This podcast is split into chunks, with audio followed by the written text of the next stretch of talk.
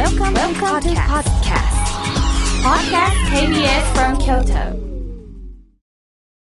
サウンド版半径500メートル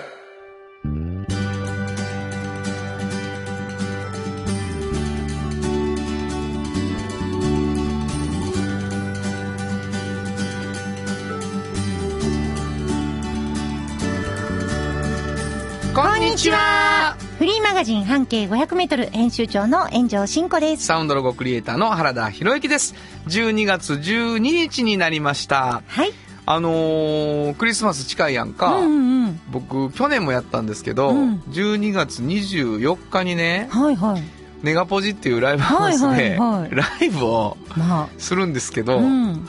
いかがかしら、皆さん？もう来られる方は来られるんじゃないですうかわ だから、イブにね、恋人たちのイブに、ー、ま何？あ、恋人とかもう良くない？いやいや、やっぱ、恋人のイブにね、やっぱその一大イベントを、うん、ぶつけてきしまってるんやんな。すよ。じゃあもう言われてるんです、店からも。うんいや、分かってると、原田。うんうん無理やなと。お前ぐらいやと。そんなことやってくれんのはって言われてね。去年やったら、うん今年も来たわ。うんやらんかいって。で、あの、断りきれへんかってん。助けてくれ。恋人同士で来てくれるのもいいし、恋人じゃなくて一人で来てくれるのもいい。なるほど。待ってるわ。うんうん。寂しい曲を歌うわ。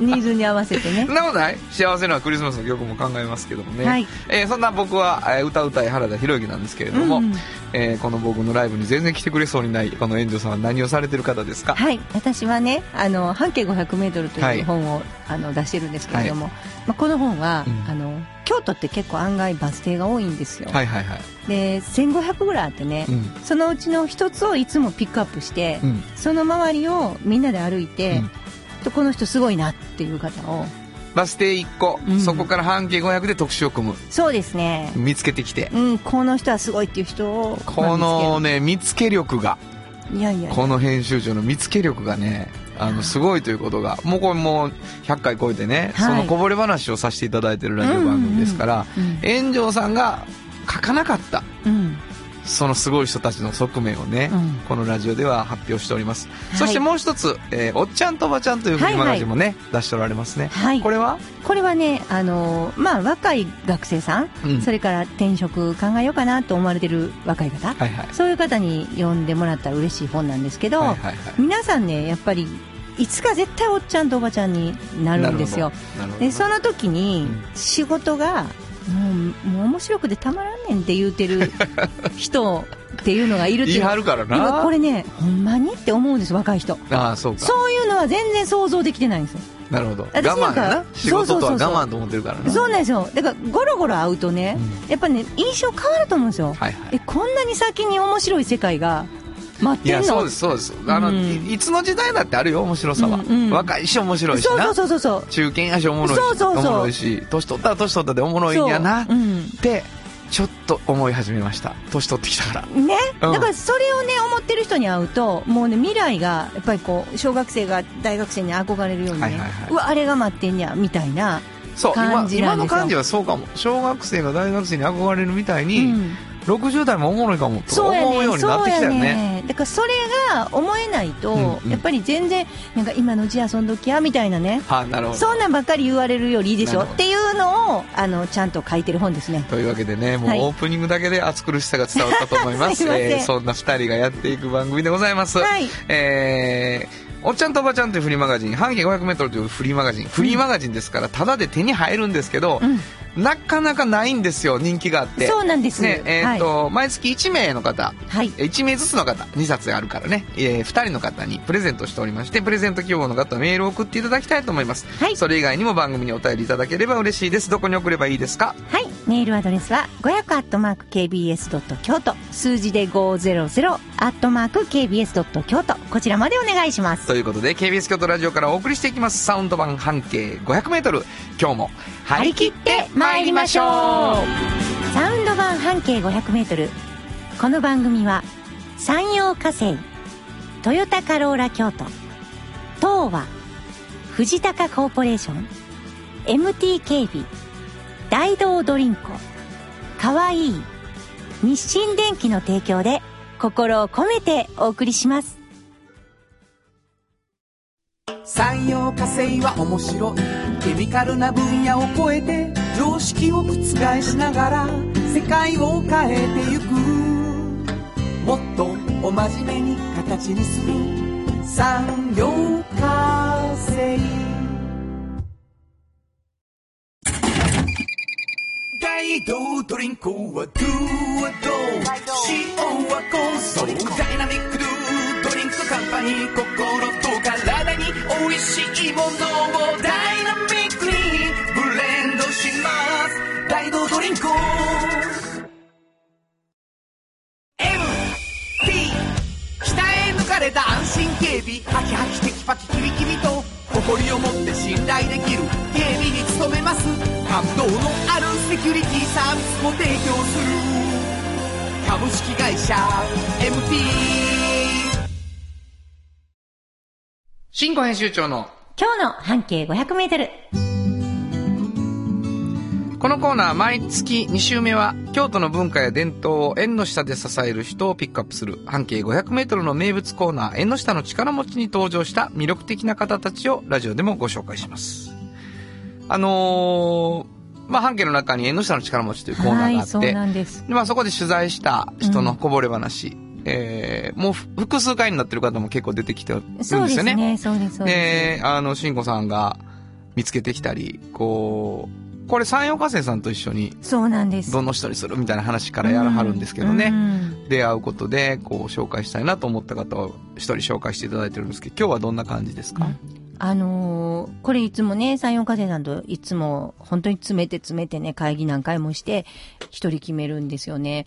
で、あのー京都ならではの縁の下の方で、うんうんまあ普段、普段スポット当たらないけど、うんこんなに縁の下とで活躍されてんやなっていう方を、あの、紹介してるんですよ。はいはい。で、今回ね、あの、まあ、コロナ禍でね、まあ、医療従事者の方っていうのはすごくみな、みんなの縁の下で頑張ってやってはるじゃないですか。はいはいはい。それ結構皆さんご存知で、うん。そういう人たち、まあ、エッセンシャルワーカーって言うんですけど、その人たちをね、支えてるっていう人もまたいらっしゃるんですよ。なるほど。例えばね、まあ、例えばこの方なんですけど、風の保育園っていうのが京都大学の本当に近所にあるんですね。ちょっと北側にね。はい。で、もともと京都大学の職員さんの共同保育所ってして、あの、始まったんですけども、大学病院があるじゃないですか。はいはいはい。ものすごく大きい。そうですね。もうもちろんね、あの、この時期、もう皆さん忙しいし、うんあの、コロナの時期には大変でしたよね。絶対にお父さんもお母さんも出勤しないといけない方のお子さんを預かってらっしゃると。なるほど、なるほど。うん。で、やっぱ預かってくれる人がいないと、医療に従事できないでしょそらそうやな。自分の小さい子供はいを誰かが見てくれないと。で、この、あの、そこのふ平沼文夫さんっていう園長先生ね、はいはい女性の方で可愛らしい方なんですけど、この方なんですけど、やっぱり子供の一番の幸せっていうのは、保護者の皆さんが笑顔で過ごしていることっていうのはすごい大きいんですって。なるほど。だからこう、やっぱそういう形をちゃんと作っていくときに、安心して自分たちがここお子さんを預かることっていうのは、むちゃくちゃ大事やと。うん。もう、特に医療従事者の方、コロナ禍では大変だったじゃないですか。そねその方がこう、安心して笑顔で暮らせるようにっっていうのを考えて、やっぱ私たちあるんやと思うっていうのをおっしゃれたんですね。結構大変なんですよ。あの、縁をね、こう、開くっていうのってリスクあるじゃないですか。集団でね、何かなったらどうしようとかも思うし、いつもよりもっともっと気をつけて、積み木も消毒したりとか、はいはいはいもう手間暇が増えまくるでしょ、でも、やっぱりこう、そのエッセンシャルワーカーの方がここは多いんでね、うんあの、保護者に。まあそういう方がこう、ね、働くためには、やっぱり必要やってことで、本当に頑張って、はい。その使命感に燃えてらっしゃいましたね。なるほど。うーん。なんかなんか、ものすごい、あの、大事やなと思って、あの、スキンシップもね、はいはい大切やし、なんか、お子さんがそこでのびのび楽しくしてた方がう、ん。帰った時にも、まあ、機嫌もいいしね、ね子供も。なるほど、なるほど。もう安心して働ける。だから私、あの、あ、こういう支え方あんやな、と思いました。いいや、でもそこはね、あのーいい方に全部が回ってる時は、親も子供が元気で嬉しいし、うん親が笑顔やし子供も元気やしでね、行くけど、こん、ああいうコロナとかになると本当に負荷がかかってたから、そううんどっかがこ崩れちゃうとバタバタっていくからね、ほんまにこう、支えなあかん量が半端じゃなかったでしょうね。そのきつかった時がね。まあこれまだこれで終わったってわけじゃなくて、これからもね、うんずっとうん、あの、どうなっていくかっていう中でやってはるとは思いますけどでね。保育園でね、やっぱりね、あの、食事きっちり食育でね、ここもそうなんですけど、あの、ちゃんと出さはるんですね。あの、私も預けてたからわかるんですけど、うんその一食、ものすごいちゃんと気配って、栄養の高いものをね、あの、食べさせてもらってるじゃないですか。ものすごい安心。なるほど。あの、なんか別にそれ以外手抜くつもりはないですよ。うんうんうんでもね、やっぱ一個ビシバシにちゃんと考えて、いっつも保育士さんが食べさせてくれてるのを知ってるので、うんうんものすごく心がね、あの、預けてる時も平穏なんですよ。なるほどな。なんか何食べてるか分からへんかったりしたら、本当にきついですよ、働くの。そうかう。ーん。それはなんで分かってたの？その、こういう、こういう形で食事取りますよっていうのをもう全部言ってくれる。で、毎日食べたもの。あーもうなるほどなもうすごいですよ、そりゃ。がアレルギーのお子さんいたら、その人にはこういうものをしてますし、とかも全部書いてくれはるし、だ保育園ですごいなって、ただでさえ思ってたんですけど、やっぱりこういうね、コロナ禍でエッセンシャルワーカーな方の方は、本当に助かったと思いますし、なるほどね。今も助け続けてはると思うんですけど、これ、大学病院のお医者さんの子供さんが多いんですね、隣接してるから。多いってこと？はい、そうです。やっぱりだけってわけじゃないなだけじゃないです。でも多いです。もともとがだから、あの、発症がね、その、大学病院の、大学の、あの、付属ではないですけど、共同保育所として、なるほどできたところなので。いやー、でもそれ意識高いよね。それを持つっていうことを大学もした方がいいって思ったんやろうし、あるといいなっていうことでね。あのー東北で関わった、たらこ屋さんがあるんだけど、うん。そこがもう自分とこの社員をね、その子はもう震災の時に誰も首切らないっていうことだけ決めるんですよ。うんうんうん全部なくなったんやけど、うん津波で。ほんで、港水産っていうとこなんやけど、で、みんなのために会社をどうするかって考えたら、やっぱり保育所横に置かなあかんってなってやらはったのよ。そうなんうん。そことかの発想とかもそうやけど、やっぱり親がしっかり働くために、どんなにそれが支えになるかっていうことよね、きっとね。で、子供にとっても幸せやしね。うんうんうん。すごくうまくいってるのはいい話やなと思いますね。はい。わかりました。慎吾編集長の今日の半径500メートル、今日の縁の下の力持ちは、はい。風の子保育園の平沼文夫園長さんでした。サウンド版半径500メートル。今日の一曲。はい。ここで今日の一曲なんですけど、うん。あのー保育園っていうか、まあ幼稚園園児たちというかね、うんうん。子供たちがいることで、ちょっとなんていうかな、大人って、こう、気持ち動かされてんやなっていう曲を見つけたので、うん。この曲にしました。曽我部圭一さんで、東京2006冬。本当はここで、ジャスラック登録の名曲が流れてるんだよ。もう、慎吾が好きすぎて、曽我部さんのことが。はい。ね、あはいの、素敵な、ずっと聴いてたくなる曲ですね。本当ですねえーお送りしたのは東京2006冬、曽我部圭一さんでした。じっと支えて未来を開き京都で100年超えました大きな電気を使える電気に変えてお役立ちお役立ちみんなの暮らしをつなぐのだ。日清電気トヨトヨトヨタカローラ京都。カロカロカローラカローラ京都。京京京都のカローラ京都。トヨタの車トヨタの車。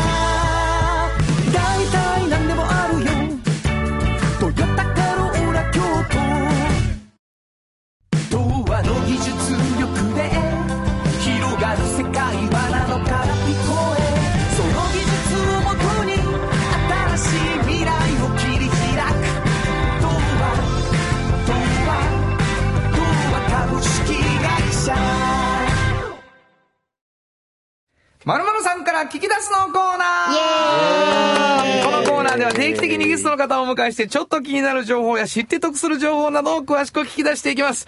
えー、もう、あの、この番組をね、ずっと聞いてくださってる皆さんは、今の家だけで来よった。来よった、来よったとまた思ってくださってることでしょう。今日は、トヨタカローラから、はい、えー、トヨタカローラ京都京都から田中です。田中さん、そして、はい、ま、えー、お世話になります、松山です。はい。どうもありがとうございます。この二人以外は来ないのかな？こん。の二人ばっかりが来るんですね。はい。えーこの二人が私たちのところに来てくださるようになって、はい。あの、ラジオ以外で、外でもみんなで会おうよと。いうことがですね、うん。えー先日、えーボッチャという、はい。ボッチャというやつで、ぽっちゃりではなく、ボッチャで。すいません。ね。これ、しばらく続きますね。本当ですね。大会がありました。おめでとうございました。はい大成功。大成功でしありがた。とうございます。トヨタカローラ京都カップ。はい。大成功に終わりまし。たたですね。はいいや、もうね、僕も行きましたけど。私たちも出ましたよ。ユニオン A チーム。どうでした僕ら？あのー田中審判してたんですよね。ほぼほぼ私審判やったんですけども、私とこの審判やった。うんあのーまあ、結構やる前、あのーうん絶対優勝できるわ、みたいな、うん 大きい口叩いてはりましたけども。私もほんま優勝やと思ってたんです。理由がわからへんけどね。あの、三々たる結果でしたよね。いや、うち、ほんまにね、優勝候補みたいなとこで当たって、そこ以外には勝ってたんですよ、リーグの中で。いや、すごいよ。すごいと思います。あのー僕は萩ふのかというね、はい。えー、有薬局さんで、はい。あのーラジオドラマやらせてもらってるメンバー、萩ふで行ったんですけど、はい。えー、端にも棒にもかからなかった。そして、あの、うちの KBS チームも行ってたんですけども、はい機嫌よく端にも棒にもかからなかったです。で という意味では、ユニオン A チームが、はいやっぱり、あのー勝ちそうな雰囲気を。そうです。クレさんがいましたからね。クレさんは怖いクレさんがむちゃむちゃ面白かった、クレさん。審判をしてて。あそこに投げて、あそこに投げて、投げてって言って。そう。な、中山さん、足がいいから先にやって、みたいな感じで。あのーまあ、たびたびたび出る副編集長のクレそうなん。ですよ。はいで、まあ、炎上クレ、そして中山さんというねそうなんで、すあの、ユニオン A のチーム、女子3人ですけど、体育会系3人です。あのー女子3人で、はいえー結果、鹿島市っていうね、あのね、あんだけね、騒ぎながらね、あの、試合しはったユニオン A チームだけです。違う似ててね。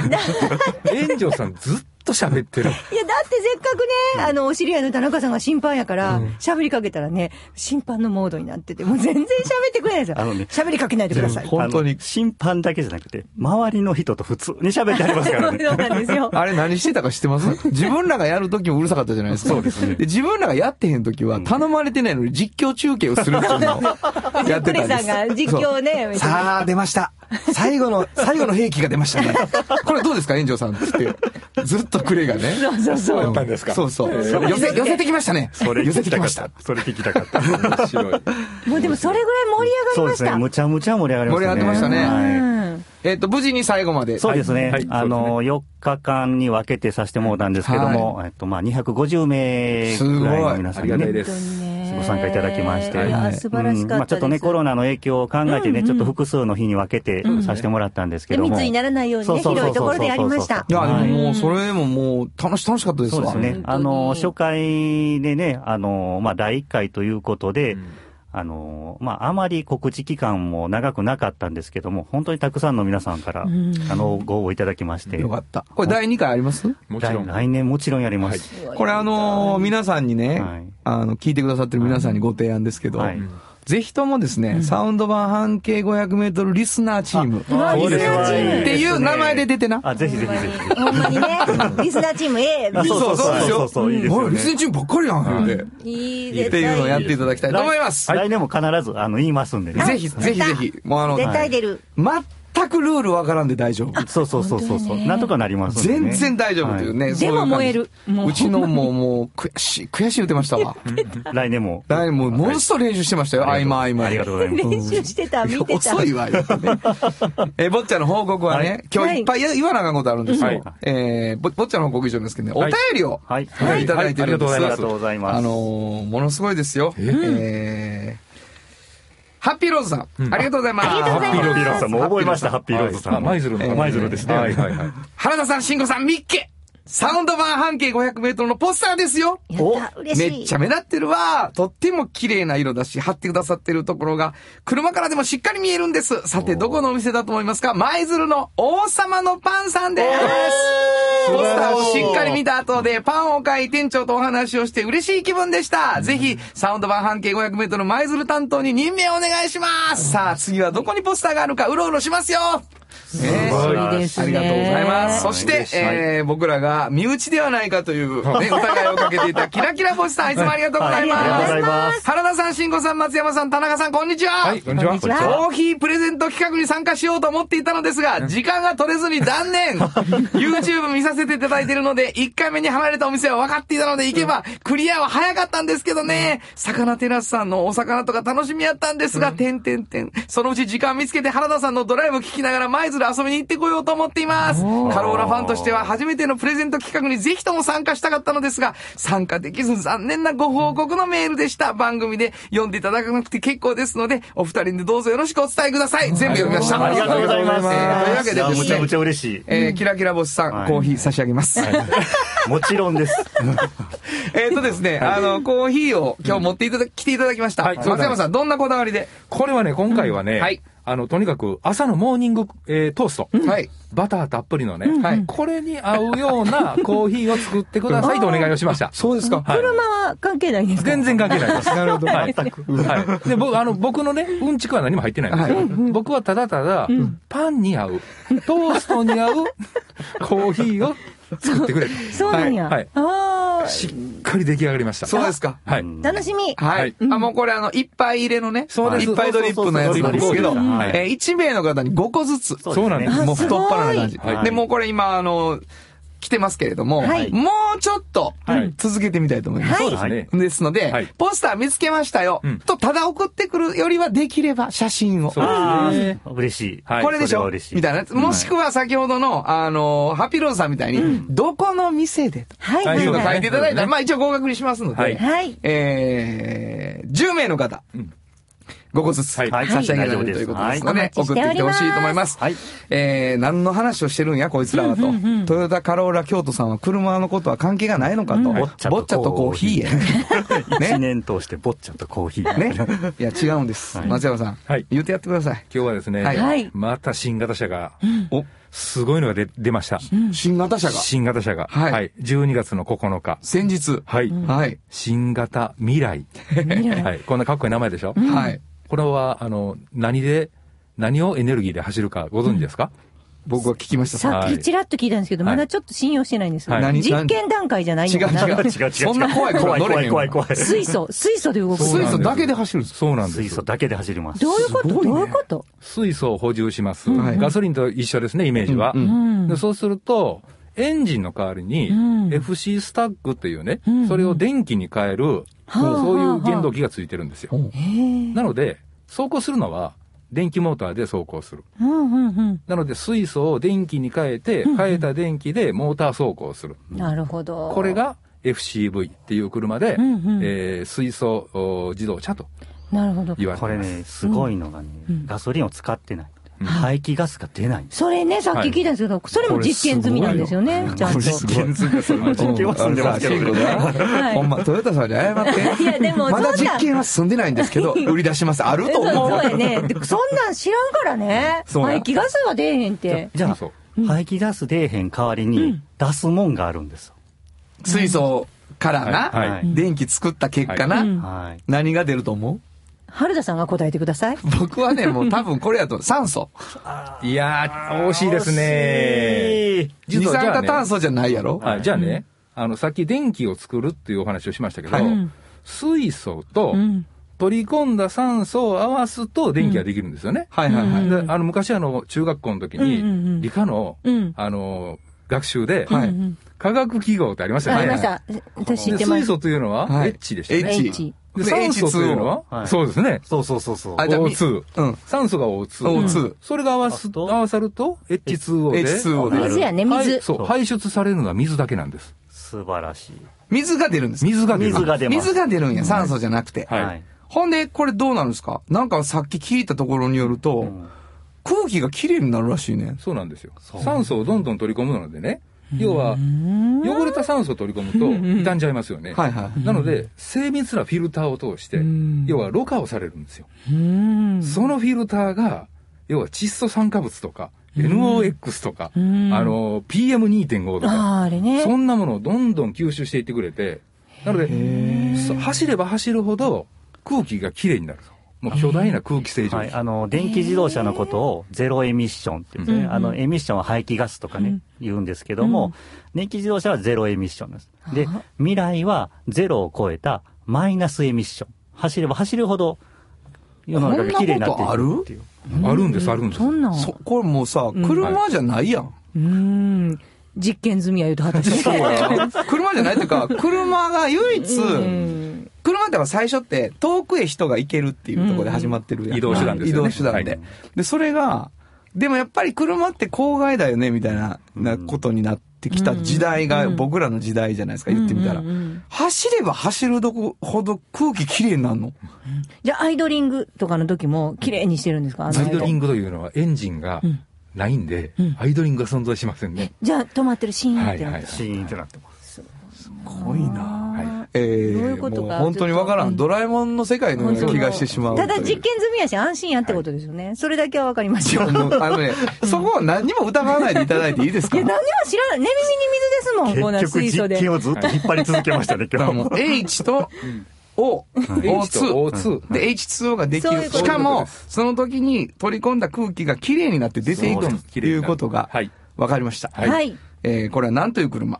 新型未来でございます。これもうお求めになりたい方はお求めできる。できます。もう実験も進んでいる。実験も進んでます乗れる車。はい走る無事に。走りますうんというわけでね、えー今日は久しぶりに、はいあの、車の話を聞けたと思います。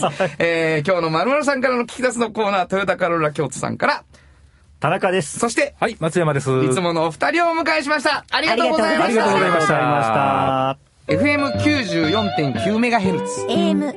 AM1143kHz で KBS 京都ラジオからお送りしています。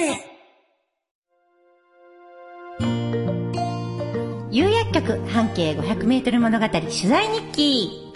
このコーナーは京都を中心に展開する調剤薬局、有薬局さんにスポットを当てて、私炎上真子が直に取材してきたお話をしています。はい、よろしくお願いします。はい。有薬局さん、うんもうあのカレンダーのコラボもね、はいえー新婚とこの会社とやるっていうことで、そうですよ。プかわいい。レゼント、プレゼント10名の方っていう。そうなんですよ。ペランってめくったらね、うん。こう、奇数と偶数に分かれてね、うん最後にこう、あの、薬の話みたいな健康コラムみたいなの時もあれば、京都コラムっていうとこもあって、そこはね、もう、うちの中山みゆきさんとね、あの、北村くんが、もういろいろああでもない、こうでもない書いてました。書いてた。予備知識を。豆知識を。なんでこんな生きってくんのかわからないんで。うんそうか。コラボやもんな。コラボやから。そうそう。京都のことは、もう半径の方が知ってるからな。うんうん言うっていうことで。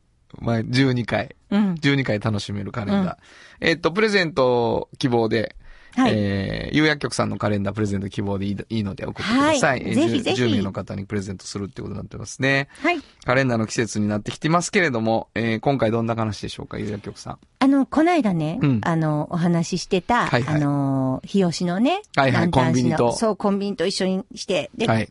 コミュニティルームを作ってね、はいはいはいっていう話あったじゃないですか。そこで、その、まあ、ケアマネージャーさんとか、うん、うん。それから薬剤師さん、そしはいて社会福祉協議会の方たちが、まあ、連携してね、いろんな企画を立てて。で、まあ、ね、年を置いた方も多いので、でも脳トレの日にしようかとかね、うん、うん。この月はとか、あと、ちょっとした運動会的なこともしようかとか、うん。体力を一回みんなの測定してみようかとか、まあ、いろいろあるんですよ。はいクリスマス会しようかとか。で、その中で、すごいいろいろある中で、その、切り絵の教室を一回しようよっていう話になったんですコミュニね。ティルームで。そうそう。うん。で、まあ、あの、今コロナでちょっとお休みされてますけど、の毎月一回どっかの木曜日でやったはったみたいなんですよ。はい、はい、はい。でね、その、切り絵は、あの、すごく実はね、あの、まあ、年いってからやるのってものすごいいいんですって、あの、脳にも。えー、なるほど。だからまず、こう、ちっちゃく細かく切ったものをこう、自分で形作っていくじゃないですか。で、そこでこう、学んで面白くなってくると、家帰ってまたやったりしはるんですね。なるほど。で、それがめちゃくちゃ面白くて、今度いつあんの？とかいうことを、こう、気軽に、あちらから、あの、患者さんの方から、いろいろと話しかけてもらったりして、まあそういうので、ものすごくコミュニケーション取りやすくなって、何々食べ、食べ過ぎてませんか？とか、体調悪くないですか？とかもこう、知らん人から言われるより、うん、うん、うん。あの、カフェにいた、いたやろ？とか言われるんですって。皆さんが。そういうふうに、すごい顔見知りになっていく。うんえそれもものすごいいいんですよ。私こういうのって、あの、そういうちょっとこう、田園地帯というか、うんうんあの、まあ、田舎の方というかね、そういうとこでは、いいんじゃないかなと思って。いや、都会でもいいよ。いやいやいや、だからほら、コンビニがないでしょ？なるほど集まるとこそういうことかないって、そそうう、田園地帯っていうのなるほどはそういうことなんですよ。なるほど、なるほど、なるほど。ないっぱいあったらね、どっかで行けるじゃないですか。なるほどそういうことかんでもないんやもん、ほんまに。うんだから、地域支援っていうのをすごい考えてはるから、私もそこずっと言ったけど、ほんまに、北村くんこれ、本当にないよね、何もって言って。あ、そう。だから安心したもん。あの、ローソン見たとき。そこにあってなうん。うん、うん、うんうん。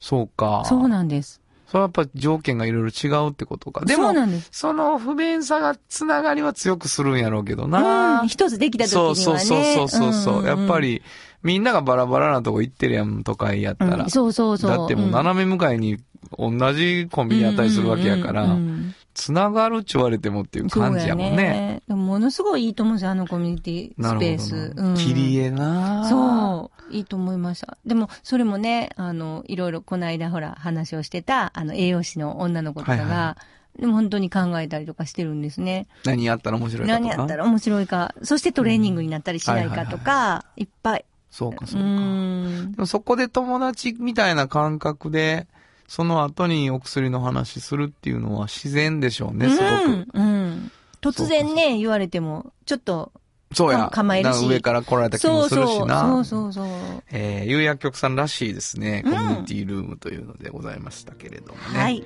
えー、また聞かせてください。以上、有薬局半径500メートル物語取材日記でした。有薬局っていう薬局明日をつなぐ有薬局。もの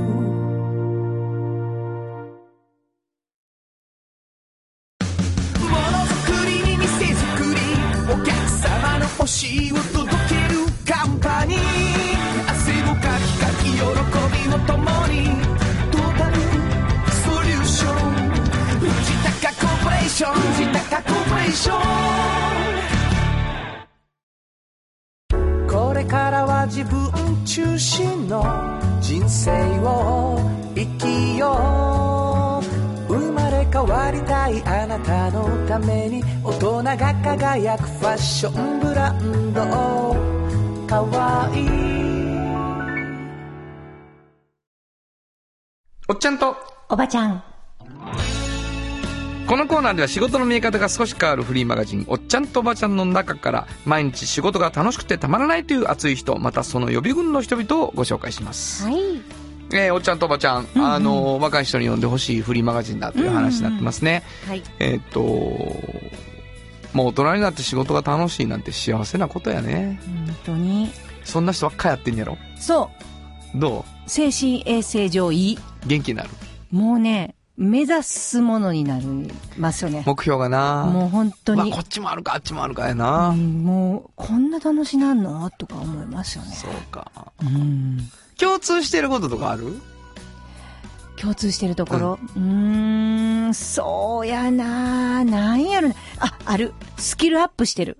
ずっと？うんはだからこう、とどまってない。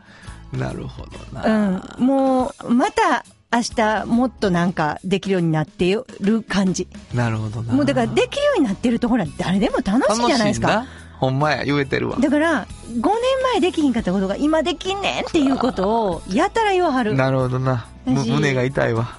本当、うんそんなことないでしょいや、まあそうや。ものすごいやってあるじゃないですか。何を3時間特番で、ライブを配信し、いやいや、そうだね。それはありがとうございます。うんそれはもう楽しいしょ。楽しいでしゃあないよ。あんなにみんなを感動させ。ありがいやいや、ありがとうございます。本当にもう。うん、素晴らしい。それは、あの、置いときますか。はい。そして、楽しそうですしね。あ、そうですね。楽しいの楽しいですよ。うん。あのいや、新しいことチャレンジしてるかなってちょっと一瞬思っただけです。ああ、今日はどんな方ですか？今日はね、あの、建築家の方なんですけど。はいはいはい。桂離宮の、まあ、研究家としてすごい、あの、まあ、そこら辺では有名な方なんですよね。はいはい北岡信也さんっていう方なんですけど、でこの方にお会いしてね、あの、話を聞いたら、もうね、好きすぎて、桂離宮が。あ、桂離宮が？へえ。で、もうね、もうなんて言うんやろ。あの、話してる間中、もう笑みが、もまあう、なこぼれて。で、私思ったんですけど、その、それが好きっていう人に話を聞くと、うんもう、こっちまで好きになってくる。わかる。何にも興味なかったのに。うん。あのー、ものすごくわかる。ものすごくわかるけど、シンク特殊能力かもしれん。え、そうかな、そうかな、うん。あのー、憑依していくやろ、その人があなたに。もう本当にね、へえっていう感じで、まあ私、桂離宮ってもちろんね、一応、あの、知ってることもありました。はいいろいろとね。あの、江戸時代に、まあ皇族、まあ貴族、はいはい別邸として創建されたうんところですよ。で、まあ月をね、見るのにすごくいいところだっていうのは聞いてたんですけども、あの、そういう日本の建築にはね、その、正確にビシバシに作るところとちょっと崩すところっていうのがあって、うん。それをね、やっぱ貴族っていう立場はね、ちゃんと、まあ今で言えばもうスーツバシって着て、はい。でもきちっとした靴履いていなあかん立場の人たちなんですよ。うんうんでその人らが、ものすごい勇気を出して、ここちょっと遊んでみようっていううんなるほど。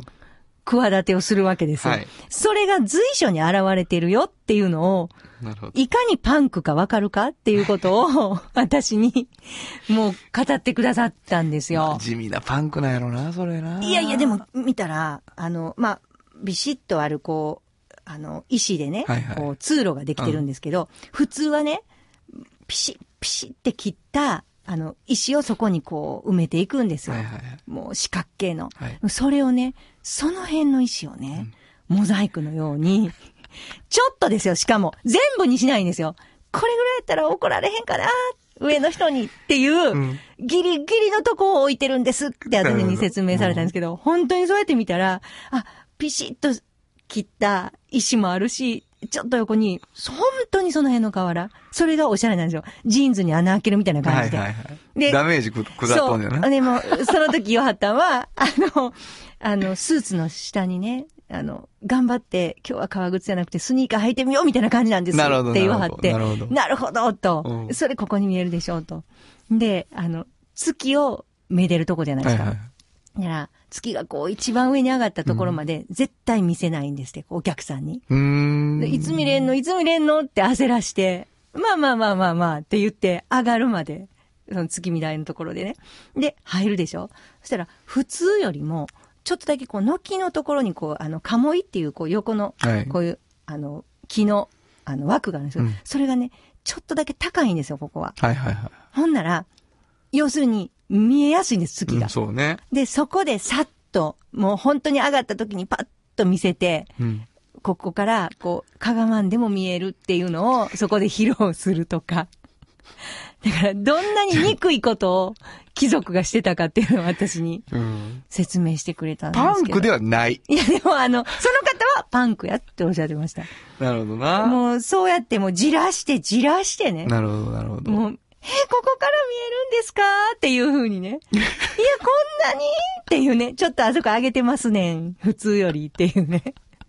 一尺ちょっと、あ、うん一寸ちょっと上げてますね。そんなキャピキャピの子じゃなかったと思うんだけどな、こんな感。じで、こんな感じでうん、私に説明してくださったんですけど、なるほどな。やっぱそういう、その、設計がね、うんうんうん。いかに面白いかっていや、いうのせや、面白い、その話は。でしょ？なんかちょっとその、それ、そう言われてみたときに、ほんまや、かがまんでええやん、とかね。そう。で、あいそうやな、これちょっと言ったら嬉しいなって思うよねほ。んまに。わかるわ。みんなこのね、北岡さんにうんちょっと聞くとね、あの、レクチャーしてもらうと、もう本当日本建築見るのが数倍楽しくなると思う。そうやろな。うんいや、そうなんよね。そういう、こう、視点をもらうっていうのは、やっぱり楽しみ方の一つや本ね。当にそう。それを盗むんがうまいね、君は。いやいや、そんなことないですよ。やっぱ、北岡さんすごいし、で、やっぱ、最初にね、お仕事されてる時にはこんなに話せやらへんかったと思うんですよ。はいはいはい本当にね、夜遅くまでいろいろやったりすることもあるし、いろんなことされて、今、おっちゃんとおばちゃんと呼ばれる年になった時に、いろいろ知識も豊富やし、はいはいはい。こんなに楽しめるじゃないですか。そうやな。やっぱそういう風に待ってるんですよね、未来に。なるほどね。うん、仕事をしていると建。築家として、やっぱりそこのやんちゃっぷりが面白いんやろうな。面白いみ時間、たい。時空を超えて感じはるっていうそうことそうそうそうそう。なんでしょうね。うん。わかりました。面白かったです。本日のおっちゃんとおばちゃんご紹介したのは、はい。建築家の北岡信也さんでした。サウンド版半径500メートル。今日のもう一曲。はい。ここでもう一曲なんですけどね。あのー建築関係の曲にしたいと思ったんですけど、えー建築家ってまあ建てるっていう感じだと思うんですけどね。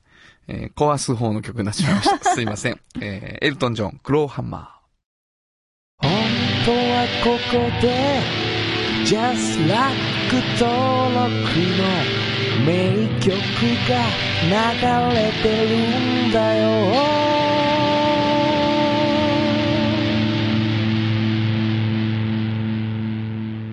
まあ、あの、エルトン・ジョンらしいっちゃらしいはい。感じですけどね。えーお送りしたのはエルトン・ジョンで、クローハンマーでした。童話の技術力で広がる世界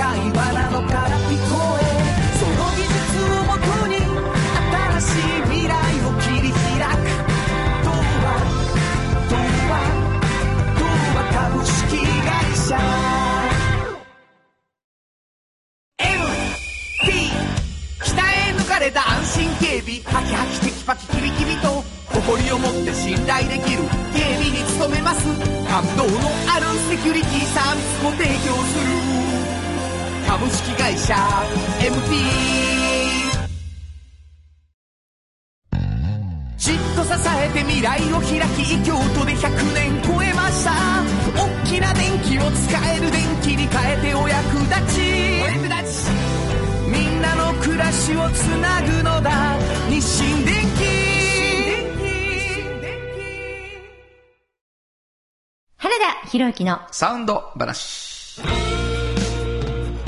このパートはサウンドロゴクリエイターとして大活躍中の原田博之がサウンドに関するあれこれをお話しさせていただきます。ありがとうございます。は原田さんのサウンドロゴねい、はい。改めていろいろ聞いてみたりもするんですけど。ありがとうございます。あの、私、非常にちょっと好きなものもいっぱいあってね。はい。で、最初の方かな、うん。お出会いして最初の方に、おなんやねん。お出会いって。お出会いして最初の方に、これ、ええなーと思って。皆さんお気づきだと思いますけど、はいこの丁寧さは攻撃的な丁寧さで。違いますよ。あの、お前これからほじくるしなっていうことなんです。違う違うだからもう違うもうほんと縮み上がってるんですけど、違うんですよ。聞きます。はい、どうぞ。はい。あのー倉敷のね、あ、倉不動敷の、はい産さんの、はいはいはい。アービス倉敷の、はいあったでしょ？はい。まあ、一回ちょっと聞いてもらいましょう。聞いてもらいましょう皆さん。はいわかりました聞いてください。アービス倉敷です。倉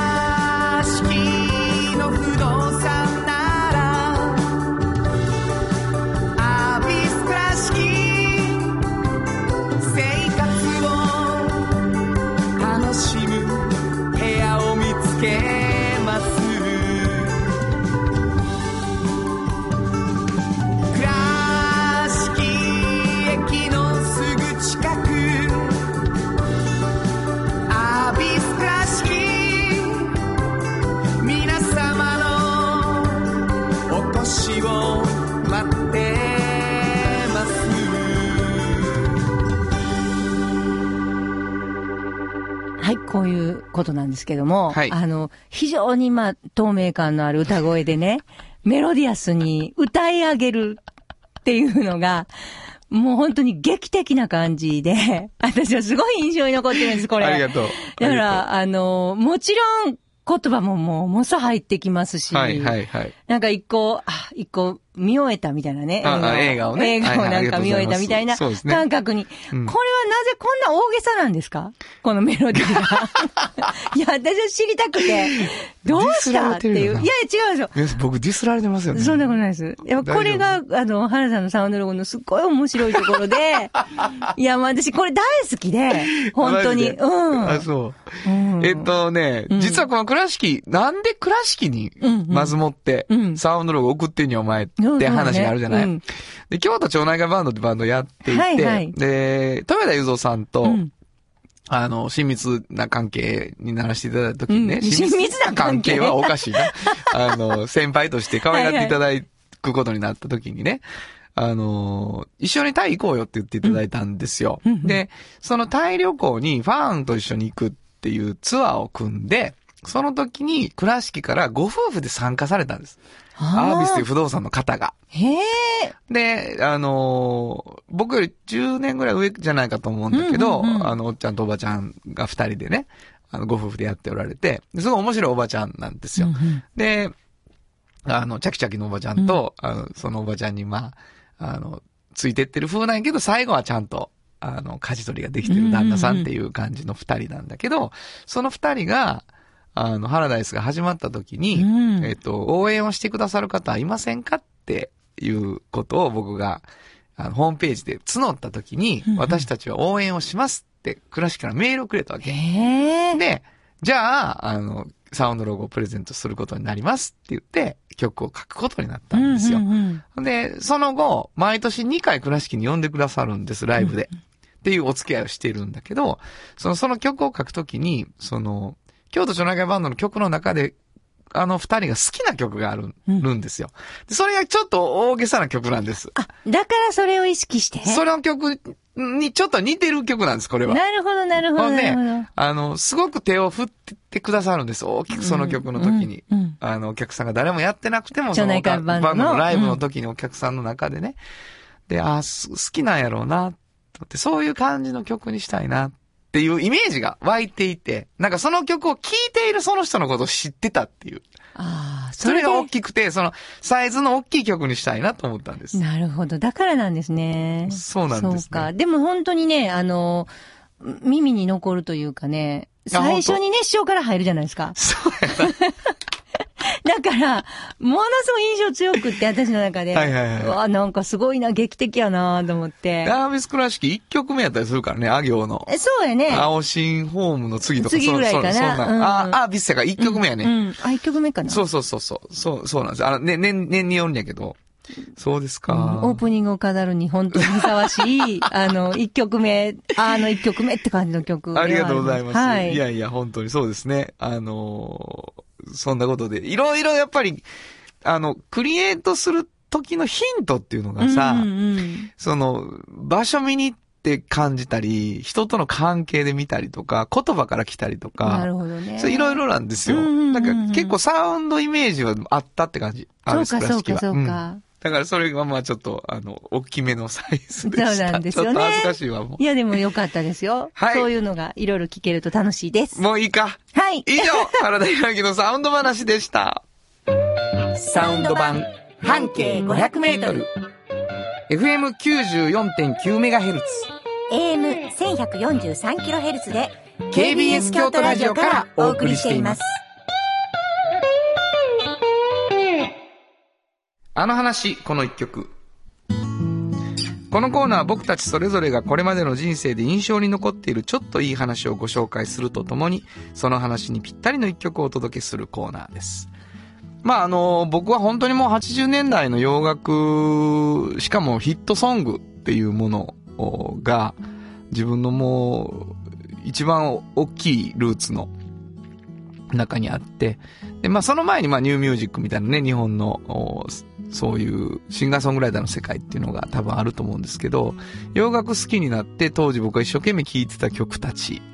しかもそんなにこうなんていうかな、オタク的に調べないっていうのがあるので、これは誰の曲なのかとかも知らずに歌ってる人の曲なんだろうと勝手に思ってるみたいなね、えー曲っていうのがたくさんあって、で、後々こう、あ、これ書いたんこの人のやったんや、みたいなことが、あの、起こるっていうね。こう、そして、その、作曲者と歌ってる人との関係も含めてだけど、あの、また、その曲に新しく出会っていくっていうことがあるんだけど、そういうことがよくあったアーティストで、ロッド・スチュワートっていう人がいてですね、ものすごい自分の曲風に人の曲歌うのよ、あの人。で、もう、ロッド・スチュワートに曲書くわ、思ってたら、全然人の曲やったっていうことが結構あってですね、えーその中でも、あの、非常に好きな曲があって、もう今聞くとですね、アルバム、カモフラージュってアルバムなんですけども、ほん、実に80年代らしい、あの、音像というか、えーなんていうのかな、根っこがない感じのアルバムなんですよ。僕が久しぶり聞くとね。でももうたまらなく自分の時代感というか好きで、あの、時々聴きたくなるんですね。で、調べるとトトラングレーが書いた曲だったんですけども、今日はこの曲を聴いていただきたいと思います。ロッド・スチュワートで Can We Still Be Friends? 本当はどこで Just like 登録の名曲が流れてる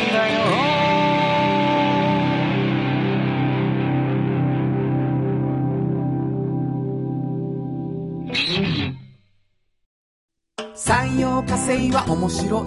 ケミカルな分野を超えて常識を覆しながら世界を変えてゆく。もっとお真面目に形にする。産業化成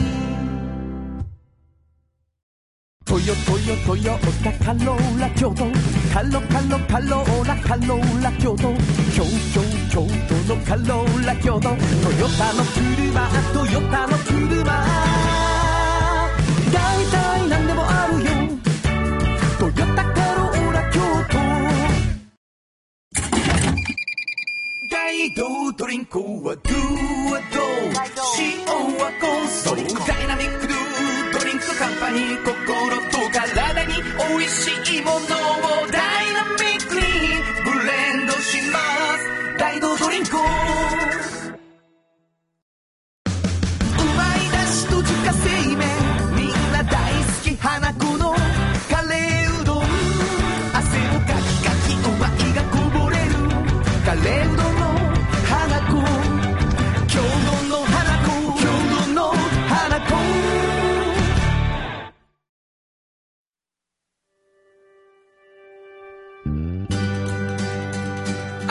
にエンディングでございます。あのー嬉しいお便り来ててさ、ちょっと前にね、僕毎週金曜日の朝に、はい。はいうん。できれば金曜日の朝にメルマガっていうのを出してるんですよ。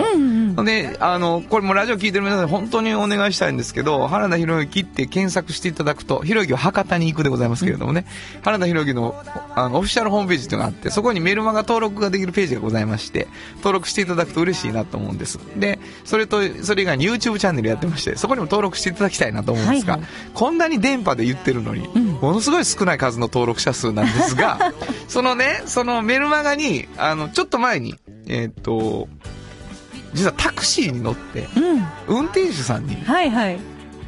ラジオされてますかって言われたんですよ、僕。うんうんうんうんほんで、あ、はいって言ったら、サウンド版半径、あ、そうです。っ すごい。て、え、なんでわかったんですかって言ったら、あ、声で。すごない？